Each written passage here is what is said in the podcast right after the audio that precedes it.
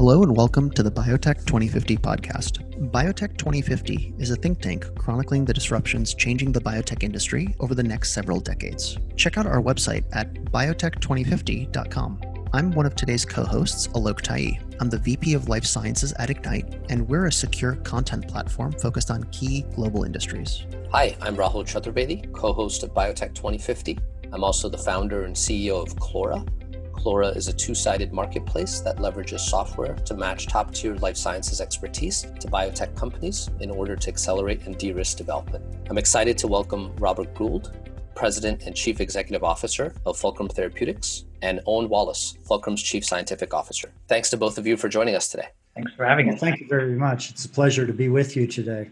So, Robert and Owen, uh, we'd love to just start off and have you provide your background and how you got to where you are today and working together. So, this is uh, Robert Gould. I actually have a PhD in biochemistry that I got many decades ago in 1984. I started at Merck Research Labs in Pennsylvania. My PhD was in lipid biochemistry, so I extracted phospholipids from egg yolk and studied the physical properties of those phospholipids. Along the way, I had to take a pharmacology course as one of my electives, and I became fascinated with the concept of taking chemical and chemical matter and understanding how you changed people's life from a, life of disease to a life of health. And so I did a postdoctoral research in neuropharmacology, studying at that time the effect of various psychoactive drugs in the brain spent about three years at Johns Hopkins doing that and realized that drug discovery in the brain in the 80s was a Promethean task that probably was not going to get accomplished easily. By then, I was totally infatuated with pharmacology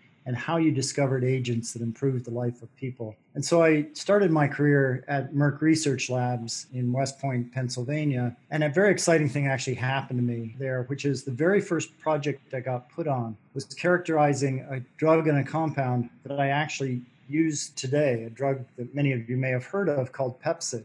Merck in-licensed Pepcid from a Japanese company called Yamanouchi. And my first job was to ensure that the preclinical data we were getting from Yamanouchi could be replicated. That just fed my thirst for making drugs even more. Fast forward uh, 24 years, I, I then was running drug discovery at the West Point, Pennsylvania site with a variety of therapeutic areas and a large group of about 500 people. And by then, the world had moved on. And what had happened was that people were understanding that no longer did you need to use animal models, animal cells. In fact, the human genome was sequenced, the effect of genomics on disease was clear. I took advantage of an early retirement package from Merck and went to the Broad Institute here in Cambridge. The Broad Institute is a leader in, in sequencing disease states, uh, animals. And I really wanted to learn how to apply that kind of genomic sequencing to drug discovery the fascinating thing for me along along the way of that time at Merck was the evolution of the world from a world of find a compound, look for a disease, and hope it works to a world of understand the disease, understand the target, understand the mechanism. And the Broad just reinforced that for me. I had the opportunity to uh, be CEO then of an oncology drug discovery company called Epizyme that was studying epigenetic regulation of genes uh, particularly in genetically defined cancers. So, epigenetics is a system that sits sort of on top of the genome regulating gene expression. And disruptions in a number of those kinds of enzymes actually cause solid tumors as well as bloodborne tumors. So, my first stint as a, a CEO was actually running Epizyme. That was a venture backed company. I had the opportunity to take that company public to progress a number of compounds into the clinic and then actually retired from there as well, thinking that it was time to spend more time with my long suffering wife, who uh, had put up with decades of me being uh, in the lab and researching. And took about a year off and then became interested and fascinated with applying some of those principles into a different area, which led me to be at Fulcrum. So that's a very long-winded uh, history of my my uh, life in pharma industry, but it's been just fascinating to see how drug discovery is changed over those 30 years or so. Well, it certainly sounds also like uh, you've seen uh, the broad spectrum of company as well, right? From the large to the mid-size to the emerging biotech. I have. So I, have had just such a wonderful opportunity to take lessons that you learn at big companies that have done it over and over again, and then think about how do you apply those lessons, not only the lessons of how do you manage teams and I often say uh, drug discovery is perhaps the ultimate intellectual team sport. So you have to understand how to manage teams as well as to make important scientific decisions because the health and wellness of people actually lies in your hand. Owen, I would love to learn a little bit about you and your background and how you got to where you are today. So I'm a medicinal chemist by training. Uh, I completed my PhD in organic chemistry in the mid 1990s, and my intent was always to go into the pharmaceutical industry. Uh, the thought of being able to do something that would impact uh, a broad population, would impact human society, and, and impact human health was was very appealing to me. So I joined uh, Bristol Myers Squibb straight out of my PhD, and like Robert, my first program actually was in neuroscience as well. Um, my first program was in Alzheimer's disease, uh, working on the amyloid cascade. We are here 25 years later, and we still don't have a robust drug for Alzheimer's disease, and, and the amyloid cascade has yet to be fully validated. So it just highlights the uh, challenges that we face in the field and, and the length of time it actually takes to solve these problems. I also worked on virology when I was at uh, Bristol Myers Squibb. I worked on a HIV program, which I started with another biology colleague, and that molecule now has just been filed for, for an NDA. So, again, two decades later, uh, there may be fruition and, and, there may be the potential to get this uh, onto the pharmacy shelf and, and, help patients, which again is what I had set out to do. I left uh, Bristol Myers Squibb and then I joined Eli Lilly and Company in the Midwest. I worked on a variety of different therapeutic areas there. Uh, initially in uh, endocrine, worked on diabetes programs. I, I, worked in women's health disorders, and I then moved back to neuroscience again, where I, I led the medicinal chemistry team in the neuroscience programs for several years. In 2010, I was asked to take on an assignment as the site head in the United Kingdom. Uh, Lilly had a research site about 30 miles outside London, and I went over with my family there and spent uh, three fantastic years at the site uh, working on, again, Alzheimer's programs and, and schizophrenia programs. Uh, and it was a, a, great experience and also gave me a taste, I think, for biotech. It was a much smaller site than corporate headquarters in Indianapolis for Lilly. There were about uh, 200 researchers, so I got to know everybody well. I knew their names, I knew their their families, their spouses, and that was an environment that I, I really enjoyed and thrived in. I moved back to the US uh, and moved to Novartis in, in 2013 here in Cambridge, Massachusetts, and, and worked across a variety of areas as well uh, neuroscience, once again, chemical genetics, respiratory diseases, and, and several other therapeutic areas also. But I, I, had an itch that I needed to scratch, and, and uh, I think the itch was the one to get back into a smaller environment again where I'd know everybody, where I'd really feel close to the science, close to the, the team. So when the opportunity to join Fulcrum came along, actually three years ago, it really was a no-brainer for me. I, I was uh, very excited about the team. I was very excited about the potential of the science. And I felt that, again, there was a line of sight between what we were trying to accomplish and the patients we were trying to help. And that was hugely exciting to me. And, and I, I didn't really need to think twice when I was offered the, the role. And it's been a fantastic experience over the last three years.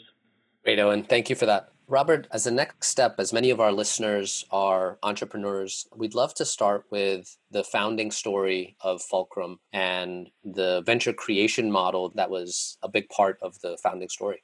Yeah, so as I'd mentioned, I I was previously at an oncology drug discovery company looking at the role of uh, a class of enzymes to regulate gene expression that generally fall under this category of epigenetics, and actually left that company as a number of compounds were progressing through the clinic. Took about a year off, but in the course of that year, I began thinking about how, how do you apply the lessons of regular gene expression with active small molecules. So taking advantage of all the learnings of the genome sequencing that had happened, all of the learnings that are coming out of oncology and precision medicine, and apply those to other genetically defined diseases. And coincidentally, at the same time, in parallel, Third Rock Ventures uh, had a, an initiative to address that internally having conversation with some of the Third Rock partners and realized that things that I had been thinking about as uh, I was sitting on my retirements and boards and things completely overlaid with concepts that they were thinking about. And of course, that's the perfect marriage of intellectual stimulation when you meet another group that's thinking along the same lines as you are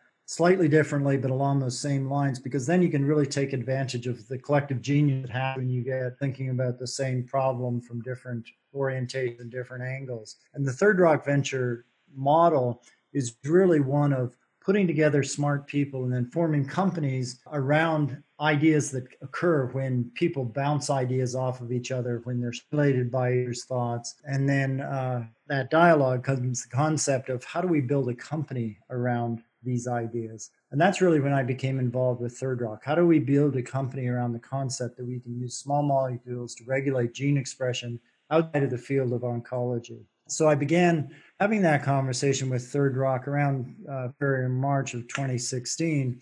And by June, we had uh, had incubated. It had got enough traction within Rock uh, that between Third Rock Ventures and Google Ventures, uh, we were able to start the company with a 60 million Series A around this concept of treating root cause of diseases with small molecules to regulate gene expression. So that was just a, a, an exciting conversation to have with the partners at Third Rock uh, as we began to imagine how we could create a world in which we could do that. Great, thanks, Robert. I'd love to hear your thoughts on you know the, the future of the venture creation model and the both the pros and and if there's any disadvantages to that model currently and how Third Rock was able to act as an accelerant for for you all because you've certainly achieved a lot in a, in a short period of time. So I think the venture model is really at the at the core of innovation in the pharmaceutical industry. We sometimes talk about biotech referring only to the small companies. Lots of biotechnology goes on in big companies as well, but I think the distinguishing feature of the venture model and there's there's many different versions of the venture model. The distinguishing feature is is really the one of putting a group of highly motivated people together to attack a biological problem that they're passionate about and applying and ensuring that they have resources to address that biological problem. Now there's different ways to do that. You can do milestone driven payments, you can do Third Rock has the model of ensuring that the company has enough funding in the Series A. We started with 60 million to really prove in the first year or two whether the concept had legs to run or not. Uh, and I think that's really important that you have not only very well defined deliverable, but you also have financial will and the focus to get through that first year or two of getting the company off the ground. There's a lot to getting the off the ground. Another model Third Rock has and, and that the venture model um, supports really the concept of let's put the structure around the company so that a scientifically oriented CEO like me or a business oriented CEO doesn't have to spend the first year putting together an eight resources structure or putting together a financial structure or putting together you know all of the things that you need to create a, a company where people want to work. And one of the things that Third Rock does is apply that structure right from the beginning. And I think that's an asset of building a company that can very quickly do what it's set up to do can we make a medicine that helps people? Wonderful. I mean, it certainly sounds like an interesting model that will allow you to focus on the science and ultimately the patient, right? Mm-hmm. Oh, and would love to hear a little bit about your perspective as CSO on some of the core capabilities and the platform you've developed at Fulcrum and the kind of uh, targets you guys are able to identify and go after. Yeah, so as Robert mentioned, our approach is really to rebalance gene expression in, in genetically defined diseases. And a lot of science has been done over the last decades that have suggested that many diseases ha- have a genetic root cause. And the name of the company is, is named after uh, how we propose to do this. So essentially, disease is caused by a misbalance in gene expression, and, and we're at the fulcrum to tip that in the right direction. So, our approach is to target the root cause of these diseases. So, we know what the genetic deficit is, we know which gene is being misexpressed, and now we're looking initially for targets but ultimately, in our approach, we're looking for small molecule therapeutics that will uh, rebalance that gene expression. So, in some cases, for example, in our sickle cell disease program, we're looking to upregulate a, gene. This one is responsible for the expression of fetal hemoglobin. And in some diseases, we're trying to downregulate the expression of a, a gene Uh, for example, our program in facioscapulohumeral dystrophy, or FSHD, we're looking to downregulate a gene called DUX4. And we believe that in order to be able to study these systems in the most robust way, we need to do it in a relevant preclinical model. And we believe that the most relevant models for this kind of work are patient derived differentiated cell systems. So, this would mean a, a, neuron, for example, in the case of a CNS disorder, or a myotube in the, the example of a neuromuscular disorder, for example. So, we want to make sure that we're looking at the regulatory system in the context that it finds itself in a patient. And these patient derived cell systems are, are the best approach in our mind. With the cellular biology and the cell modeling in hand, we then turn our attention to actually finding these targets. And we've got uh, three different general approaches for target identification. The first one is to screen a proprietary library that we've generated of what are called probe molecules. So these are molecules with known biochemical targets that have cellular activity and potency, and they've never previously been linked with the disease that we're interested in. But the pharmacology of these probe molecules is, is well characterized. So the idea is once we see the gene of interest change in our screen, we can go back to the annotation and link that change to a specific target that we believe then can be drugged and we can initiate our, our medicinal chemistry efforts on. The second approach for target identification is to use CRISPR screening. So we've got, again, a proprietary CRISPR library that looks at complementary biology to that covered in our small molecule probe library. And our third approach for target identification is computational biology. And here we're using both internal data sets and external data sets to develop hypotheses around pathways, around specific targets, nodes that potentially could impact the regulation of a gene. And all of this is now going into a, a database that, that we call Fulcrum-seq, which contains the effect of perturbagens. So a perturbagen could be a small molecule or it could be a, a CRISPR guide across now multiple different cell types and looking at many, many different readouts, many, many different features of the cell. So it could be cell morphology, could be some process that's going on in the cell. It could be the expression of many, many genes. And we're looking to look at thousands of these different features in response to our molecules. And this provides a, a very unique understanding of what's going on at a cellular level, allowing us now then to uh, identify targets and advance programs into our medicinal chemistry program this work has given rise to our, our two lead programs. Uh, as I mentioned, one of them is looking to upregulate fetal hemoglobin. There is a lot of data from human genetics to suggest that individuals who have a mutation that should give rise to sickle cell disease, but also have a mutation that results in fetal hemoglobin not being turned off, and normally it's turned off within the first six months after birth these individuals actually are often asymptomatic. They don't have the symptoms of sickle cell disease. So our approach was to look for small molecule upregulators of fetal hemoglobin, initially targets and then ultimately molecules through the medicinal chemistry program. And uh, we identified a, a, target that does exactly what we want preclinically. Our medicinal chemistry team uh, has done a, a great job in developing the, the clinical candidate. And we were able to go from a screening hit, from, from a target identification hypothesis, to that development candidate in about two years, which I, I think is a, a, great credit to our, our team. Our, our second program that came from our product engine, from our platform, which is now in phase 2B clinical studies, is for this muscle dystrophy that I mentioned, FSHD. And again, in, in this case, we identified a target called P38 that regulated the expression of a toxic protein called DUX4. And we were fortunate in, enough to be able to now access chemical matter externally uh, and in license it that allowed us to move very quickly. So in this case, we went from our target identification screen to the initiation of a phase two trial in about two years. So we, we think there's a great validation for our general approach. There are about 7,000 rare diseases, many of them with a, a, genetic component, and we think that there's general applicability to, to many of these using our approach that I described. Well, I appreciate you sort of giving us that overview of you know some of the competitive advantage you've been developing internally, and as well as the data sets you know, maybe if either of you could comment on, especially in the in the case of FSHD, it sounds like it was something that you guys had brought in from an external partner. Would love to learn a little bit about uh, that process and you know how that uh, collaboration came about.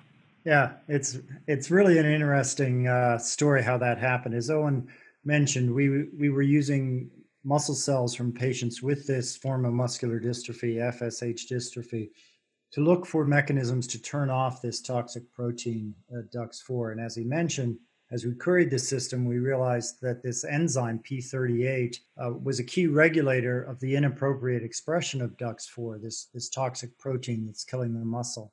You know, one advantage of having been in the industry for 30 years is you, you remember programs that occurred in the past, and P38 was one such program. Almost every pharmaceutical company had a program looking for inhibitors of this particular kinase, P38, at one point in the history of the companies. In fact, about 16 different P38 inhibitors actually went into the clinic or to various levels of the clinic.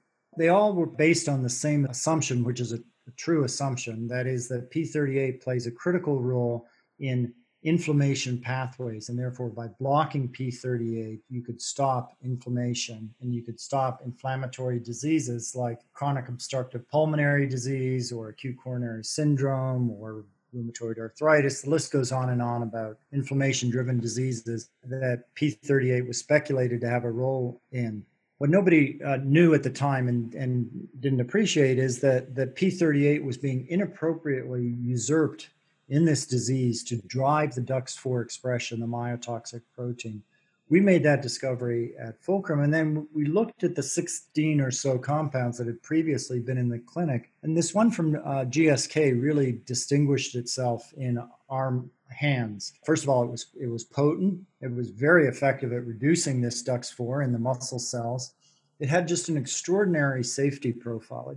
GSK had looked in about 10 different indications exposed about 3,500 people to the drug, and it looked just just very very clean from a safety point of view. That was highly important to us, not not only just from first principles, uh, you you want to have a safe drug, but in this particular disease, it's really important that we have a, an experience of safety over a period of time. This is a slowly progressing disease. It often presents in the late adolescence, early 20s, and then progresses over the next several decades of life. People with FSH actually lead a normal life. They just become increasingly unable to lift their hands above their shoulders. Many of them will eventually end up in a wheelchair as their hip muscles and leg muscles are affected, but they lead a normal life. So you, safety had to be paramount for us. And this drug from GSK, losmapimod, just had an extraordinary safety profile. We also benefited from the fact that GSK had discontinued development from it, of it as an anti-inflammatory because it didn't work in these chronic anti-inflammatory states. The pharmacology was robust, it was very well done, it was very safe, but it just didn't work in a chronic inflammatory disorder. In fact, they looked in 10 different indications and it just wasn't effective as the original premise was. So we contacted GSK, presented to them our scientific story, and like us, they found that story extremely compelling. They had discontinued the drug, it was sitting on their shelf. And so they gave us not only all of the clinical data that they had generated on the drug, but also quantities of active pharmaceutical ingredient as well as drug product, which really enabled us to jumpstart very quickly into phase two study within about six months or so of obtaining the license for the compound. It's just a great story of compelling science is being discovered on all the time about even on targets that people uh, have known for a couple of decades. It just shows we actually don't know as much as we think we do about human biology. You just mentioned that you know you were able to draw on some previous experience to guide development activities at, at Fulcrum. And over the last five to 10 years or so, there's been quite an exodus of executives leaving big pharma and joining early stage biotechs where a lot of innovation is, is now centralized across our industry. If you were to reflect back, and, and Owen would love to hear uh, your thoughts on this as well, but as you reflect back on your experience, what was the biggest change in mindset that you had to make going from you know big pharma to early stage biotech or, or maybe asking it another way you know what would you tell your your younger self when you were uh, just starting out at, at fulcrum? You know the, the thing that i've had to learn over and over again which was very different from when i was at merck was the importance of telling a compelling scientific story to capture the heart and imagination of people because that's the way you capture the funding you need to get the drug to the patients. You know the, the old tired horse of a, a way to a person's heart is through their stomach. Uh, the, the way to ensure that you have the resources to bring effective ther- potentially effective therapies to patients is capture the mind and the heart of the people who who are willing to partner with you by sharing the risk with you by giving you the resources financial resources to build the company. And that comes back to telling an exciting story that's based on facts. You know an exciting scientific story that's not based on fact is uh, an isaac asimov science fiction story. And we we don't want to do that. We want to tell exciting science stories that are based on fact that is what I would tell myself as a, a, younger self. Be sure that you pay attention to the rigor of the science, but capture the heart and minds of the audience around you. You don't learn that in scientific training. Yeah, it's a great point, Robert. Um, oh, and any any additional thoughts there on on a shift in mindset that you needed to enable?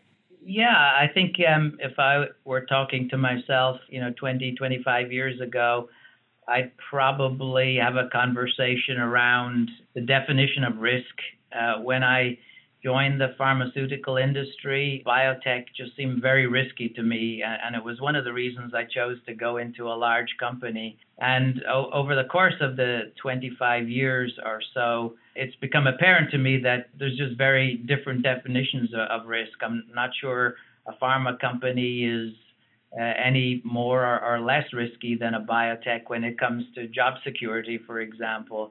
I think job security comes from you know doing a good job and uh, being a, a, team player and, and keeping up with your field. And and if you can do that then there should be job opportunities hopefully. Uh, and that is in some ways a little bit independent of whether it's a company of a 100,000 or whether a, it's a company of, of 50 I think the other thing I would say is that uh, coming into biotech, there's an opportunity and an expectation to wear many hats. So in large pharma, I think the tendency is to have you know very specialized scientists who, who are working in areas where they have fantastic knowledge and, and depth. Uh, that's certainly true in, in biotech, but also there's an expectation that you're doing many other things as well. And for me, this is one of the more exciting aspects of, of working in biotech. I'm not just focused solely on the, the science every day, but uh, I'm working with Robert and the team uh, with investors and analysts and bankers. And I, I, met somebody from former company about six months after I joined Fulcrum, and they asked me, you know, how was I finding it? What what was my day like and i said my day is is fantastic you know one minute i could be talking about the 3 year scientific strategy with the board and the next minute i could be unloading the dishwasher and anything between those two extremes is how my day is filled and and you know that's uh, particularly appealing to me uh, and on that topic of risk we're all recording this this podcast via zoom uh, rather than in person uh, due to the COVID 19 pandemic. And we've been hearing quite a bit about how other industries have been significantly impacted over the last few weeks, with sometimes 50% plus of workforces being laid off or furloughed. And we haven't really heard that in biotech just yet. And we saw that Flagship and Deerfield and Arch Ventures recently raised you know, three billion plus in new funds. Uh, would love to hear your thoughts on you know what do you think are the characteristics of biotech that perhaps make us a bit more immune to the macro environment right now? Yeah, I'm not. I'm not sure we're completely immune to the macro environment, but I think we're riding through a once in a several generational event here. And I think the funds that have been raised and the even the couple of recent IPOs that have gone out in the last week or two being oversubscribed and really, really just indicating that the, that the fundamentals of the industry seem to still be quite healthy. That is, the fundamentals that there are investors willing to put money at risk. They're willing because of the rewards that good science is going to bring I think many people have said the science and the excitement in, around the biopharma industry has never been greater because of uh, the keen understandings. And I think I think we're seeing that uh, with the support that the companies are getting, and that kind of support in this period of uncertainty has led to some stability. I think the other thing is many, maybe everybody in the biopharma industry, biotech industry, is just committed to the mission that they have of bringing uh, relief to, to human suffering. And, and that helps you ride through some of the rough times like we're all experiencing. Wonderful. Yeah, you know, I, I think that's certainly a, as a thread that ties us all together. Uh, for those of us, I guess, who work in the domain, you know, given that uh, you guys sort of thought actively about financing and had a lot of foresight in terms of when it comes to going public, uh, as companies sort of seek to tap the public markets, hopefully after this crisis abates, any advice you could share with those entrepreneurs and, and CEOs as they seek to go down that path? Yeah, I, I, think a couple of points come to mind. I think the first is one I've already made, which is be, just be sure that you've got a compelling scientific story that is addressing a real need and is based on rigorous and robust science. That that's just the most important thing. I, I think the the uh, the second thing is to keep in mind that we are fundamentally an industry that creates value. It creates value for patients. It creates value for investors. It creates a life value for people by having one of the most satisfying jobs you can imagine. One of the most frustrating, but one of the most satisfying. And you have to keep in mind the value creating horizon have for for each of those constituencies. But they happen to overlap. You create value for your investors by creating value for patients. I mentioned earlier that i spent my first 20 plus years of my career at merck and there's a uh, quote that George Merck, who was one of the founding families of Merck, used to say, which is creating value for patients leads to creating value for investors. And I think he said those who have never failed to forget that have never failed to create value for both parties. I'm paraphrasing. That's that's really still true. Um, have a compelling scientific story. Be sure you're creating value for patients because then investors will give you the money to create value for them. Awesome. Uh, I think great way to close out today's interview. Robert, Owen, thank you both so much for joining us today. Would love to uh, have you guys back on um, in the future, especially as your FSHD and other programs uh, evolve. Great. Thank you very much. Thanks, both. Thanks. Thank you for listening to this episode of Biotech 2050. This episode is hosted by me, Rahul Chaturvedi, and Alok Tayi. It's edited and mixed by Megan Lovering. If you enjoyed this episode of Biotech 2050, please subscribe to our podcast and leave us a review.